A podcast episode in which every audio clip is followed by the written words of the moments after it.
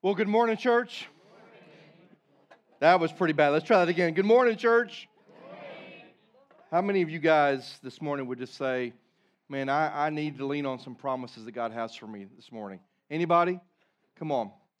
I tell you what, before we jump into this today, I just feel like as we were singing that song, and there's so many people today, got so much stuff going on. We've got some moments of great excitement in the room. We've got one family that's going to have a baby tonight, and we're so excited about that, and we can't wait for that. Uh, we've also had someone that we love, very much part of our church. Uh, uh, uh, three of them, in fact, brothers that lost their dad to pancreatic cancer on Friday, so there's hurting. And so I just want to say this to you this morning is that God, there's over 7,000 promises in God's word. And today, which one do you need? Do you need the one that says, Lean not on my own understanding, but all my ways acknowledge him and he will make my path straight? Do you need the promise that says, He will never leave you nor forsake me? What promise do you need this morning? Right now, right where you find yourself, maybe it's been a crazy week, a busy week, a, a chaotic in a lot of different ways. Maybe your family's hanging on by a thread. Maybe your relationships are hanging on by a thread. Maybe you're just wrestling with some junk today. And you're just like, Doug, I don't even know what promise to claim. I just need to know that God is with me and for me and going to work in my life today. And so, whatever promise you need right now, I'm just going to ask you once again, let's just bow our heads, close our eyes, and let's just go to our Heavenly Father. God, we love you. God, that song, as we sang that, I'm just reminded as I look through the, the pages of the Old Testament, all these guys we, we mentioned, all these people who you gave promise to all these people whose your promises you fulfilled. And God, at the end of the day, as we read your word, as we come together, there's one resounding conclusion we can come from from your word, and that's that God, no matter what happens, you are always faithful. And so, God, I pray today for all of us in the room. We've all got some promise we need today. Some is a, need the promise of comfort. Some need the promise of direction. Some need the promise of healing. Some need the promise of whatever it is. God, would we lean on you today? God, would you speak truth to us through your word? For it's in your precious and holy Son's name we pray. And the church said, Amen. Amen. Amen. Today we're going to continue in our series uh, called No Other Gospel as we go through the book of Galatians. And as we've gone through the book of Galatians, it's really become one of my favorite letters of the Apostle Paul because Paul is a no nonsense guy in the book of Galatians. So, right out of the gate, Paul establishes in chapter one what is the gospel? And I love Paul because Paul makes it so simple. He says, Here's the gospel. You ready? Jesus came and he died for our sins to rescue us. Period. End of statement. That is the gospel message. That is what we call the good news is that Jesus came, he died for our sins, and he came to rescue us. If you're a Christian today, are you thankful that God has rescued you this morning? That's not very exciting. Are you thankful God has rescued you this morning?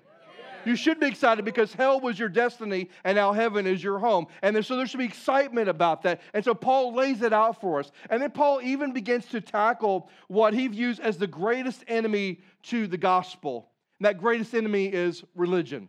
The idea that Kent talked about, the idea that I have to perform in order to be accepted. I have to be good or have good intentions in order to be right with God. And what Paul said is it's not about that stuff. It's by grace alone. It's grace alone, through faith alone, and Christ alone. That's it. And so he lays it out. Then Paul does something fascinating. He even takes his own story and lays out his own story and his own calling and his own conversion. And he lays it out. Why? To bring these churches in the area of Galatia back to the basic truth, back to the simple truth of who Jesus is, what he's done for us. Why? Because they had so quickly abandoned it. So he brings them back. Now, today, as we jump into chapter two, we're going to see the Apostle Paul begin to deal with something that is super important in the life of a church. It's the issue of unity. So, if you have your Bibles, chapter 2, we're going to begin reading in verse 1. We're going to read 14 verses, but we're not going to do it all together because it's a lot to read. And so, we're going to read them as we come to it. But Galatians chapter 2, verses 1 is where we're going to begin reading the first two verses. There's four things I want us to extract from this passage. And here's the first thing. Verse 1. Paul says, Then after 14 years, I went up again to Jerusalem with Barnabas, taking Titus along with me. And I went up because of the revelation that was set before me, though privately before those who seemed influential, talking about the apostles. the gospel that I proclaim among the Gentiles, in order to make sure I was not running or had not run in vain. Now, as Paul's thinking about this unity, here's the first thing we learn. Paul lays out for us the value and doctrinal unity. Now, what I mean by that is that Paul understands, and we're going to talk about the idea that we must be doctrinally, biblically, theologically, there must be unity in the body of Christ. Now, if you know, you may remember this that Peter, James, and John, and those disciples that lived and walked and talked with Jesus, those guys' primary ministry was to the Jewish nation. Paul's primary ministry was to everybody else, the Gentile nation. What is a Gentile? somebody who wasn't a Jew. basically all it was. So that's who their ministries were. And Paul says, after 14 years, now I'd already been there once, three years after I, I came to know Christ, but 14 years later, I went back to Jerusalem. And why did he go back? To make sure that his gospel message was on point with their message. Now, here's what Paul was doing Paul was going back to remind these early disciples, Peter, James, and John, and all these guys, he was going back to remind them that I have been faithful to preserve the gospel message. Not a gospel message that you taught me. We learned that in chapter one. He didn't learn it from the disciples. Who did uh, Paul get the gospel message from? none other than Jesus himself, right? He's like, but I want you to know I have been faithful with this message to preach it and to proclaim it. I have been faithful to the gospel message, and I want to come back and just make sure that we are on the same page. Now, think about that for a moment. Here's Apostle Paul, and if you know anything about the, the, the New Testament, one conclusion you probably have made is that probably one of the greatest voices in the New Testament in the first century for the gospel of Jesus Christ was the Apostle Paul. I mean, this guy wrote more letters in prison than you can shake a stick at. This guy would go places and he would just go teach in the synagogues and he would tell people about Jesus. I mean, this was one of the greatest mouthpieces for the first century Christianity that there ever was. But yet, we see in this passage a humility in Paul that says, I felt like I needed to go back to Jerusalem. I need to go back and I need to meet with James. I need to meet with Peter. I need to meet with John and make sure that what we're teaching, what we're proclaiming, is all on the same page. And why would Paul do that? Because he understood there must be, we must maintain unity when it comes to the gospel message. Because can we gr- agree that that message can easily get distorted? Come on, church, can we agree with that? Do You think in the first century when they didn't have the New Testament written out for them, it was easy for that to get distorted? Sure, it was. And so Paul exp- expresses a great deal of humility and go back and remain this doctrinal unity. Now, why was this important for the churches of Galatia? Because these churches of Galatia, when Paul shows up and he preaches this gospel, like, okay, we believe that. But then when the false teacher showed up preaching a different gospel, like, okay, we, kind, we kind of believe that too. And Paul's like, okay, if I can go back and let you know that I've met with what you would call the who's who of the disciple list, that I spent time with, uses the word influential. He's talking about Peter, James, and John. I went back and spent some quality time with the guys who walk with Jesus, talk with Jesus, help cast out demons, started the first church. These guys that spoke at Pentecost and thousands of people got saved. I went back and hung out with them. And I got news for you their message and my message are the same message. But the message you've bought into is not the same message. So Paul wanted them to know that we must maintain doctrinal unity. Now, why is that important? In a church, when there's no doctrinal unity, you know what there is? Chaos. Chaos. Division.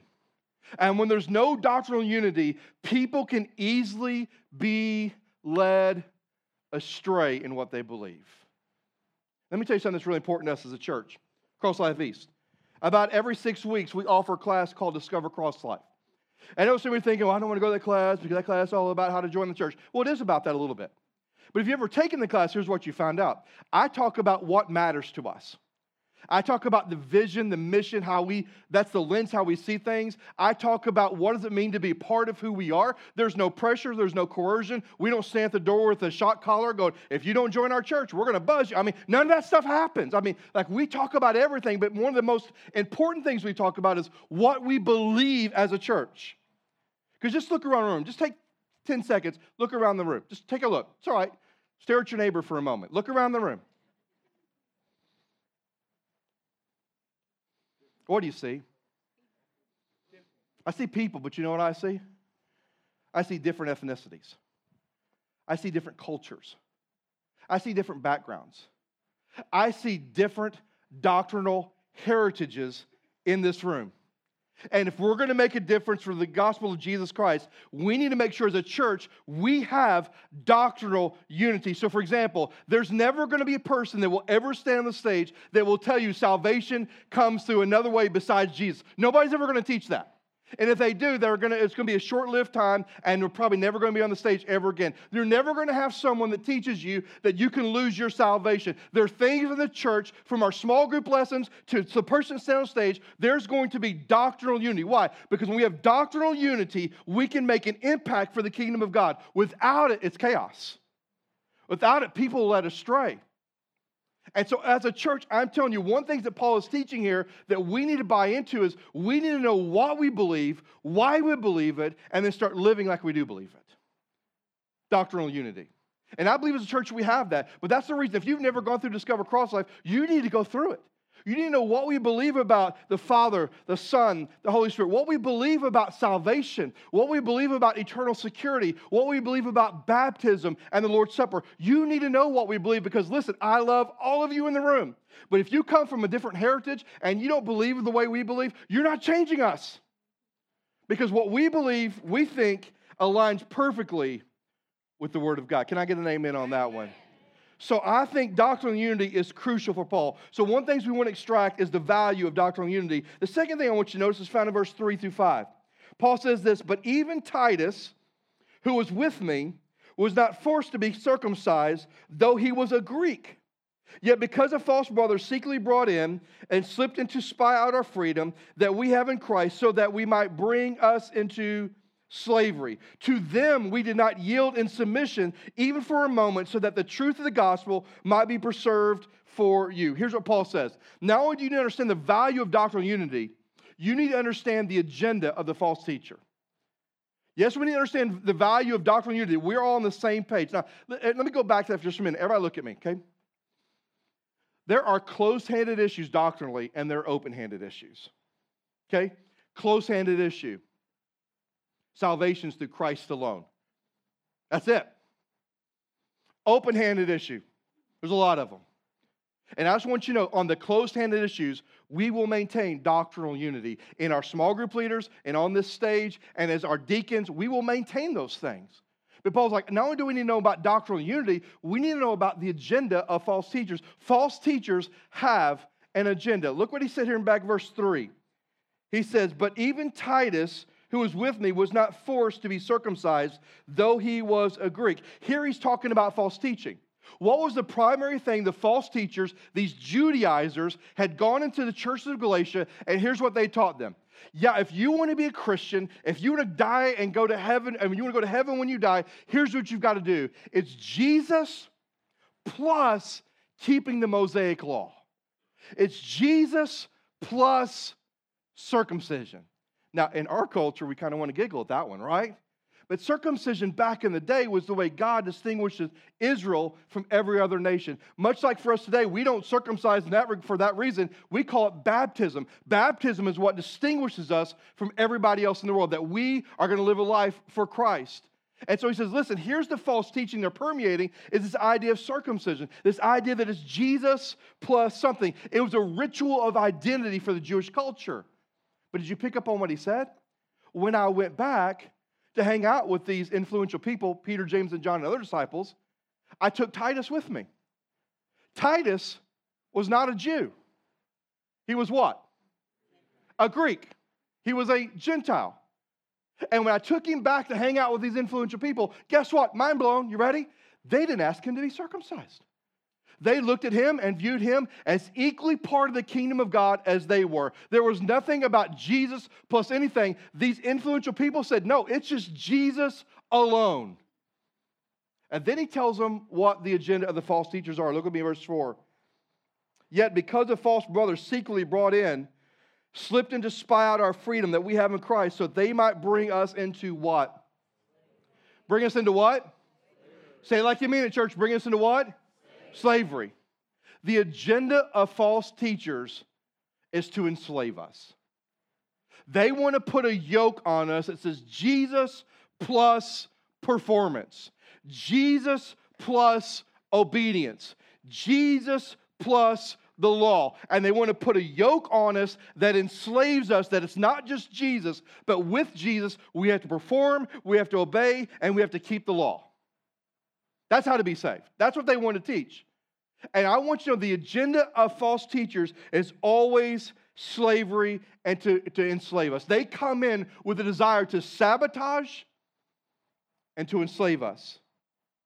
And he says, they look, they act like one of us. Did you pick up on that? He said here, he said, these false brothers who were secretly brought in. There were these people that knew the language, knew the lingo, came in acting like they were part of us, but they had one agenda. That agenda was not to teach that Jesus alone saves us, but Jesus plus, and then you fill in the blank. That's what saves us. Now, I want to say this to you this morning, and I want us to think about this. We too must remember that false teachers have an agenda in our world today. And they have the same agenda. They're people who will teach something other than Jesus alone saves us. And what is their agenda? Whether it's spoken or it's not spoken, it is to bring us to slavery. Here's what I mean. When you said yes to Jesus, before, back it up. Before you said yes to Jesus, the Bible teaches that we were all slaves to sin. Sin controlled our life. Amen? Sin controlled us. But the moment you said yes to Jesus, you were set free from the bondage of sin. Sin no longer controls you. You may sin by choice, but it no longer controls you. You are a child of God. Amen? Amen. And Paul says, listen, what false teachers want to do is take you back to slavery. I'm just going to tell you some of you in this room would agree with me that salvation comes through Christ alone. But if you looked at your life and you really evaluated your life, you find yourself over and over and over again trying to do better, work harder, best intentions, because somewhere intuitively you think, maybe God will love me more. Maybe God will bless me more. And you're allowing yourself to fall back into a yoke of slavery. And we have false teachers today in the world. Here's what false teachers do for us. You ready? Number one, either they flat out deny God's word. We, those are easiest to spot, right? Come on, are you with me on that? Those are fairly easy to spot. Like the ones that say, hey, you need to follow Buddha or you need to follow Muhammad. Well, those are pretty easy for us because we now know that's not Jesus. And so those are easy. Just completely deny God's word. And then there's those that come out and want to elevate one truth over another truth. Those are false teachers. People that want to elevate grace over truth and not be grace and truth. Those are false teachers. But here's the one I think we see the most and need to be aware of it's those who come out and want to elevate man made traditions over the truth of God's word. Can you think of any category of people that fit into that one? I can think of a whole lot of people. And I'm not talking about denomination, I'm talking about mindsets. People who elevate man made traditions over the truth of God's word is false teaching. What's Paul's point? His point is this false teachers have one agenda slavery. Slavery. And so I guess the question I have on my heart this morning is this is that have we given in to any kind of false teachings? Have we bought into any kind of false teachings? You know, have we bought into the notion that yes, I know Jesus saves me, but I got to do all this other stuff to be loved by him, accepted by him? That's false teaching. Look what Paul said in verse 5. I love how he wrapped this up in this portion. He said this to them, talking about the false teachers, we did not yield in submission even for what? A moment or an hour. So the truth of the gospel might be preserved for you. He's like, listen, we too have faced false teachers. Hear this. This, this was a dagger into the heart of the churches in Galatia. You ready? Here's what he says We too have faced false teachings. But unlike you, we've not given in for even one moment. Ouch, right? Paul says, Therefore, I am a protector, I am a preserver of the truth of the gospel. Just a quick question Are you a protector of the truth of the gospel? When you hear people say things that are false, are you quick in love, in love, in love, did I say that enough? In love, to correct them, or you just kind of cower away? Paul says, listen, there's value in, in doctrinal unity. But I also want you to know there are people that are false teachers. They're coming. And listen to me, uh, if you looked around the room, you know what I find is that God is blessing our church. Do you believe that? Say amen. amen. I mean, He is blessing us in ways that just blows my mind. Do you think the enemy likes that? No. He hates it. Do you think the enemy is going to try to raise up some people that might try to snake their way into our congregation or snake their way into a small group and try to create doctrinal division and try to create false teaching? You better believe it. And we've got to be alert. We've got to call it out and go, whoop, that wasn't right. That's not biblical. And out of love, we've got to protect doctrinal unity and call out false teaching. Third thing I want you to notice, or kind of pull from the passage, is found in verse 6 through 10. I love this. This is a fascinating passage. He says this, and from those who seem to be influential, talking about the disciples, what they were makes no difference to me. God knows no partiality. Those I say who seemed influential added nothing to me.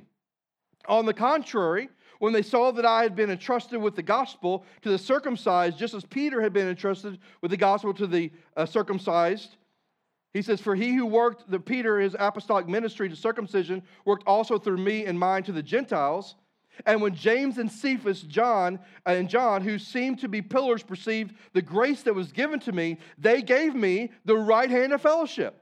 And to Barnabas and to me, and we, that we should uh, go to the Gentiles as they go to the circumcised, only they ask us to remember the poor, that every, the very thing that I was eager to do. Now, here's what Paul says Yes, there is a value in doctrinal unity. Yes, there are false teachers that are coming, but he says this he wants us to notice there's partnership in the gospel. Now, Paul's ministry was to who? The Gentiles. Peter, Cephas, James, and John, who was their ministry to? The Jewish people. And he said, I went back. Remember, he went back to make sure they're all on point. And did you pick up on what he said here? He said, I go back to make sure I'm on point. And he said, they added nothing to me. We had it figured out. We were on the same page. In fact, he goes on to say, not only were we on the same page, but they affirmed my message and they affirmed my ministry. They knew that I was reaching people they would never reach. We were partners. In fact, they were so bought into what I was doing, they extended the right hand of fellowship. We are partners in the ministry. Now, let me say something to you in case there's ever a mistake of this. There are churches meaning all across Orlando and the churches that believe that Jesus is the only way, the truth, and the life, we are partners with them. They are not competition to us. Did you hear me say that this morning, church? They are partners in the gospel with us. They are not our competition. They're not. And too many times in church life, we get in this competition mode of we want to go take their members. We want to do it. Listen, we are working for the same kingdom as long as Jesus in the gospel is central to the church. He said they extended the right hand of fellowship there. They were eager to support my ministry. It wasn't a competition, but we're working together to advance the gospel. Now, why would that be important to these churches of Galatia? It would be important that there's a partnership because what Paul is teaching and what they are teaching are the same, which means these guys who are pillars of the faith have affirmed Paul's ministry and we are working together for the kingdom. So, for the church of Galatia, this was a way to authenticate Paul's ministry to them. It's almost like Paul saying, Look, I told you I wasn't telling you a lie. I told you I was on the same team Jesus, these guys are for. We are partners together. But there's one thing I want you to notice, and this is going to be the toughest pill to swallow. It's found in verse 11 through 14. The last thing I want us to extract from the passage. But when Cephas, now, once again, pause. He went to Jerusalem had this great encounter, talks about doctrinal unity, talks about the false teachers are coming, talks about the hand of fellowship, the partnership that they now have together. Now we got to fast forward a little bit. Now Paul's in Antioch. So we fast forward a little bit, and he says, when Cephas, referring to Peter, when Cephas came to Antioch, what does it say he did? I opposed him to his face because he stood condemned. For before certain men came from James, he was eating with the Gentiles, but when they came, he drew back and separated himself, fearing the circumcision party. And the rest of the Jews acted hypocritically along with him, so that even Barnabas was led astray by their hypocrisy. But when I saw that they, their conduct was not in step with the truth of the gospel, I said to Cephas before them all, If you, though a Jew, live like a Gentile and not like a Jew, how can you force Gentiles to live like Jews. Now, in the original Greek language, this is like Paul putting his finger in Peter's chest and like having it out with him. Now, what we learn from this is this whole idea of the gospel unity is that the boldness that the gospel invokes. The last thing is I want to see is the boldness the gospel invokes in our lives. If you are a protector of the truth of the gospel, should that invoke boldness in your life? Yes, it should. And if you notice what happened here, look what Paul did. Let's go back to verse 11. But when Cephas came to Antioch, I opposed him to his face because he stood condemned. He says that he opposed Peter to his face. He didn't go over here and talk to somebody else about him. He went straight to Peter and said, Peter, we've got a problem. He confronted him. Now, when we talk about confrontation, that freaks most of us out. And so we're going to take a quick poll this morning. How many of you hate confrontation? If you don't vote, I'm going to make some assumptions, okay? How many of you don't enjoy it but will do it? How many of you enjoy confrontation?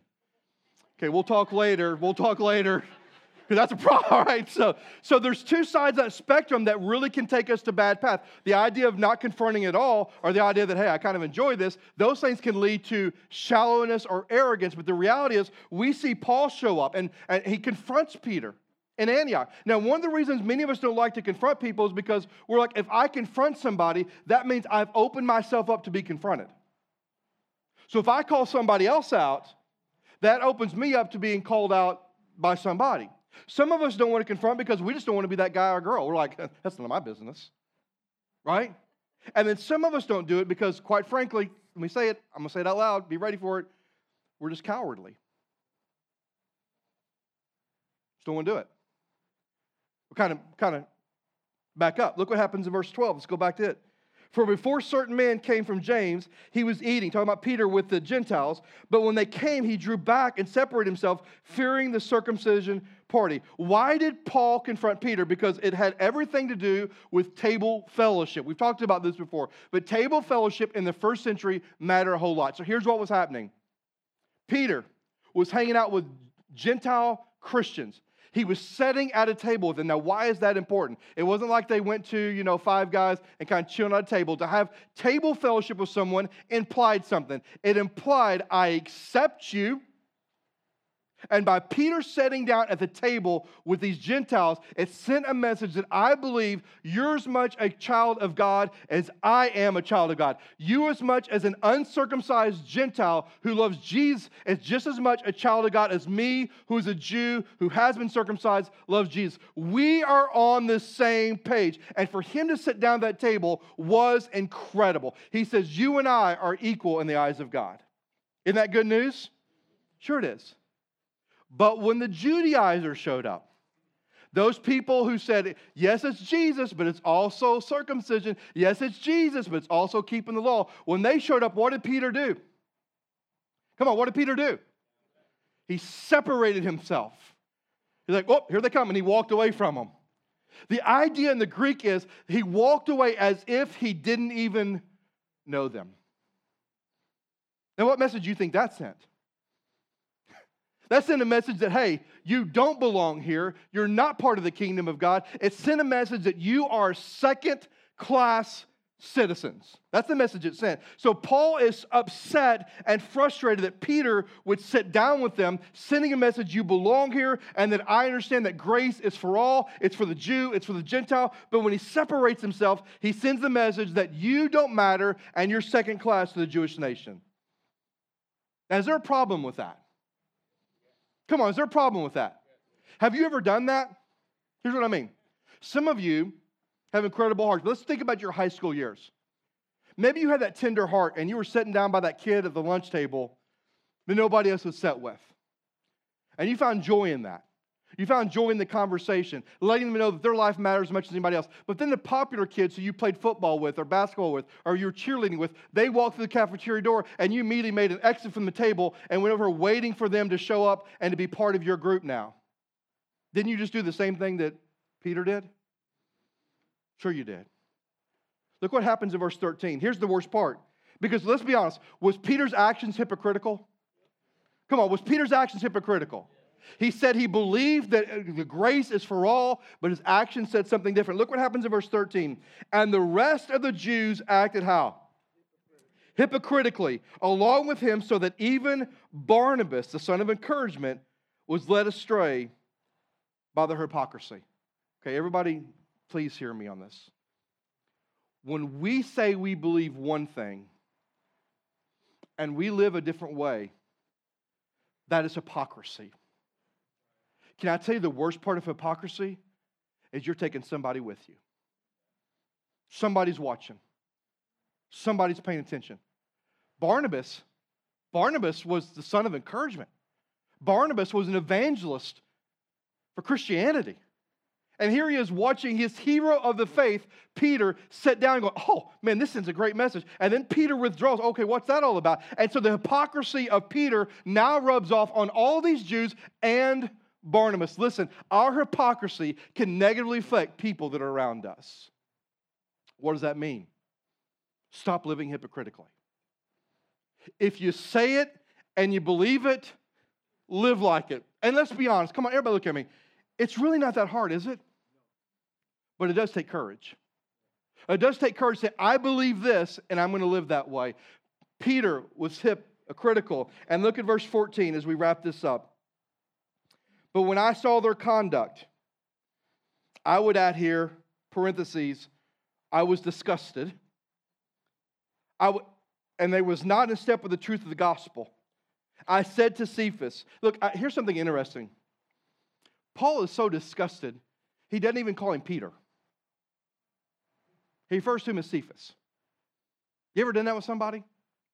You're so mad at them, you know, you just gotta give them a random name like that jerk over there, or whatever it is. I mean, Paul is so distraught with Peter, he calls him Cephas. And look what he says in verse 14. And Cephas was before them all. He said, I, he said this, I said it before all of them. If you, though a Jew, live like a Gentile, which he was, not like a Jew, how can you force Gentiles to live like Jews. They're like, Peter, listen, you're being hypocritical. You're telling them they're accepted, and then when these other people show up, you discard, you kind of walk away and you discard them, and you're making them feel like they've got to be a Jew now to be saved. What are you doing, Peter? What are you doing? Your life, and here's what he says your life doesn't align with the good news of Jesus. How you're living is not in rhythm with the good news of Jesus. And so, Paul, because he's the protector of the gospel, has a boldness about him that maybe we need. Everybody, look at me. You may not like to hear this, but it's the truth. We have a God given responsibility that when we see someone who's a professing Christian not walking in line with the gospel, to confront them with the goal for them to repent and stop living hypocritically. Let me give an example. Let's say we were in the line at Walmart on, internet, on, on 50, which is the worst Walmart in the world. Amen? If you've not been there, please don't go. Please don't go. If there were levels of hell, that would be one of them. And let's just say I'm checking out and Rachel Jesse's like three people behind me. And let's just say I get a cashier, because none of them are this way. Let's say I get a cashier that's not the sharpest tool in the shed. And so, and I'm trying to check out, and they're confused. And the greater their confusion gets, the more angry I get. And so my voice gets loud, and my words become degrading and condescending. Not that any of you have ever done that before, but you get really vocal and loud, and you wonder, where's the manager? You know, like I, I, I left Home Depot or Lowe's yesterday, and I feel like I need to be on Lowe's uh, payroll. I'm checking myself out. I'm paying my own card. I'm like, I need to be on the. I mean, I'm so daggone frustrated. But let's say I'm in line there and I'm voicing all those frustrations, and, and you hear me, and this poor girl is back there trying to check me out, and she's just cowering with my insults. Does Rachel Jesse have a responsibility to pull me aside, or maybe even publicly right there, go, hey, Doug, let's not do that. Hey, you know what? I don't think that's how we should respond. Does she have a biblical responsibility to hold me to what I say I believe and who I'm about? What's the answer? Yes. yes. And so do you. Every single one of us have a biblical responsibility. Now, if you enjoy that, if there's part of you when I said that go, yes, that's sinful, we'll talk about that. That's a real problem. If there's part of you that goes, I would never, ever do that, that's sinful, and that's a problem. But we've got to realize we have a God given responsibility to be protectors of the truth of the gospel. And my life should be reflected in how I live. Can I tell you this? You may not believe this, but it's true. I've had people do that to me, I've had people correct me. That's not very much fun if you're the one being corrected. You know why? Because the Holy Spirit convicts you, you go, you know what? You do stink, Doug. You're terrible. And they're right. I'm telling you, it's our God given responsibility. Now, there's four takeaways I want us to get from this passage. Here's the first one we must have doctrinal unity in our church. If we don't, false teaching will encroach and it will lead us astray. Second takeaway is this we must be aware of the agenda of false teachers. Listen, false teachers only want to take you and I back to legalism, only want to take us back to this idea of religion that is Jesus plus something. Here's the third takeaway we must realize what unites us is the gospel. You know why we all can come in this room and sing and celebrate and lift up the name of Jesus today? It's because we all have come to this place where we go, Jesus is the only way, the truth, and the life. It's faith alone, because of grace alone, and Christ alone. And that is what unites us. What unites us is not our skin color, it's not our background, it's not our heritage. What brings us and unites us is Jesus and Jesus alone. And we need to remember that. Here's the last takeaway we must allow the gospel to give us the boldness to call out hypocrisy and to ask for change. Now, this is the one you're like, okay, I, I, the rest of it was great, but I care nothing about this one. It's our responsibility. So let me ask you some questions I prayed this morning. First of all, as you think about your own life, have you allowed yourself to be led astray? Has there been a moment? And I know you wouldn't say, well, no, it's Jesus plus, you know, giving my tithe. That's the only way to be saved. I know you don't believe that. But if you allowed that concept of works based performance encroach in even in your faith, now here's what you need to know I perform not to be accepted, I perform because I am accepted. Did you hear that? I obey the Lord not to gain his acceptance. I obey the Lord because he has accepted me. The way I live my life is out of the overflow of how he's loved me, accepted me, and rescued me. I don't do those things, so he will. So have you ever let yourself be led astray. Here's a second question for you is do, will you make a commitment today? And will you accept the challenge and realize that your God given responsibility is to be protector of the truth? And that when you see hypocrisy happen, lovingly, everybody say that with me, lovingly, you call it out and ask for change. And here's the last question. Right now, is your life, the way you're living, in line with the truth of the gospel? Are you living in rhythm with the gospel? Well, Doug, what does that mean? Well, in, in Galatians chapter 5, Paul tells us. Galatians chapter 5, Paul says, Let us walk with the Spirit and not satisfy the desires of the flesh because the desires of the flesh are not the desires of the spirit and the desires of the spirit aren't the desires of the flesh. They are opposed to one another. But when we walk by the spirit we don't give in to the desires of the flesh. That's what i mean. Are we walking in rhythm with the spirit of god? I know many of you are facebook junkies and you've seen a campus called ashbury. Anybody seen this how revival has broke out there? Come anybody seen this? Me, me Nancy? Okay. Can I just tell you something? I want you to hear my heart on this. It's incredible. I'm excited for them. But you know where revival begins? If you were to study the great awakenings our world has ever experienced, if you were to study the great revivals our country have ever experienced, you know where revival begins? Repentance. always begins with repentance. So I'm asking you this morning if you're struggling in your faith and you want to see God bring revival to your soul, you got to ask yourself Am I letting myself be led astray? Am I willing to commit to, to being the protector of the truth of the gospel? And is my life walking in rhythm with the gospel? And if not, I have one challenge for you today repent. Say, God, I've been walking this way, but I want you. I want to live for you. I want to make a difference for you. I want my life to matter for you. And so, if you need to do that, this altar is going to be open. If you're that person today that has let your life be led astray by a false doctrine and you've never trusted Christ, listen, there's only one truth you need to hear today. Jesus loves you, He died for you, and is ready to rescue you. And will you accept that? For all those who believe, He will give eternal life. And do you need that this morning? Right now, everybody stand with me if you would. Everybody stand, every head bowed and every eye closed. Every head bowed and every eye closed. God, we love you. I thank you for today. I thank you for the power of your word. I think as we look at Galatians 2, we see this incredible need to maintain doctrinal unity because without it, the church will be chaos.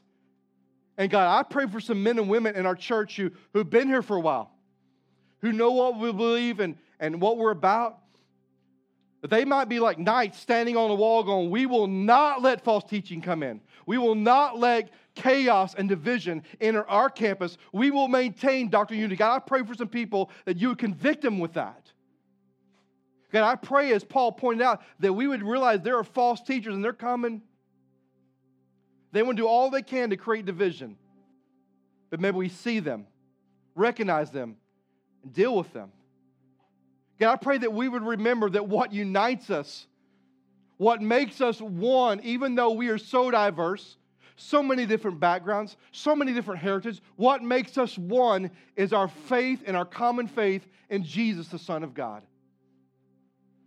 But God, I pray this morning that we would let the gospel, the good news of Jesus, create boldness in our life, boldness to share our faith, and boldness that when we see hypocrisy, that we might call it out in love, call it out, and beg for some change. So, God, this morning, I pray I pray for a spirit of revival, much like they're experiencing Ashbury. But I know revival begins with repentance, with us coming to the end of ourselves and saying, Jesus, we desperately need you. I need you in my marriage. I need you in my finances. I need you in my workplace. I need you in my relationship. God, Jesus, I just need you. God, so I pray today that we would take a hard look in. And if we've let ourselves be led astray, we would come home. If we've never trusted you, we would say yes to you. We would put our faith in you this morning.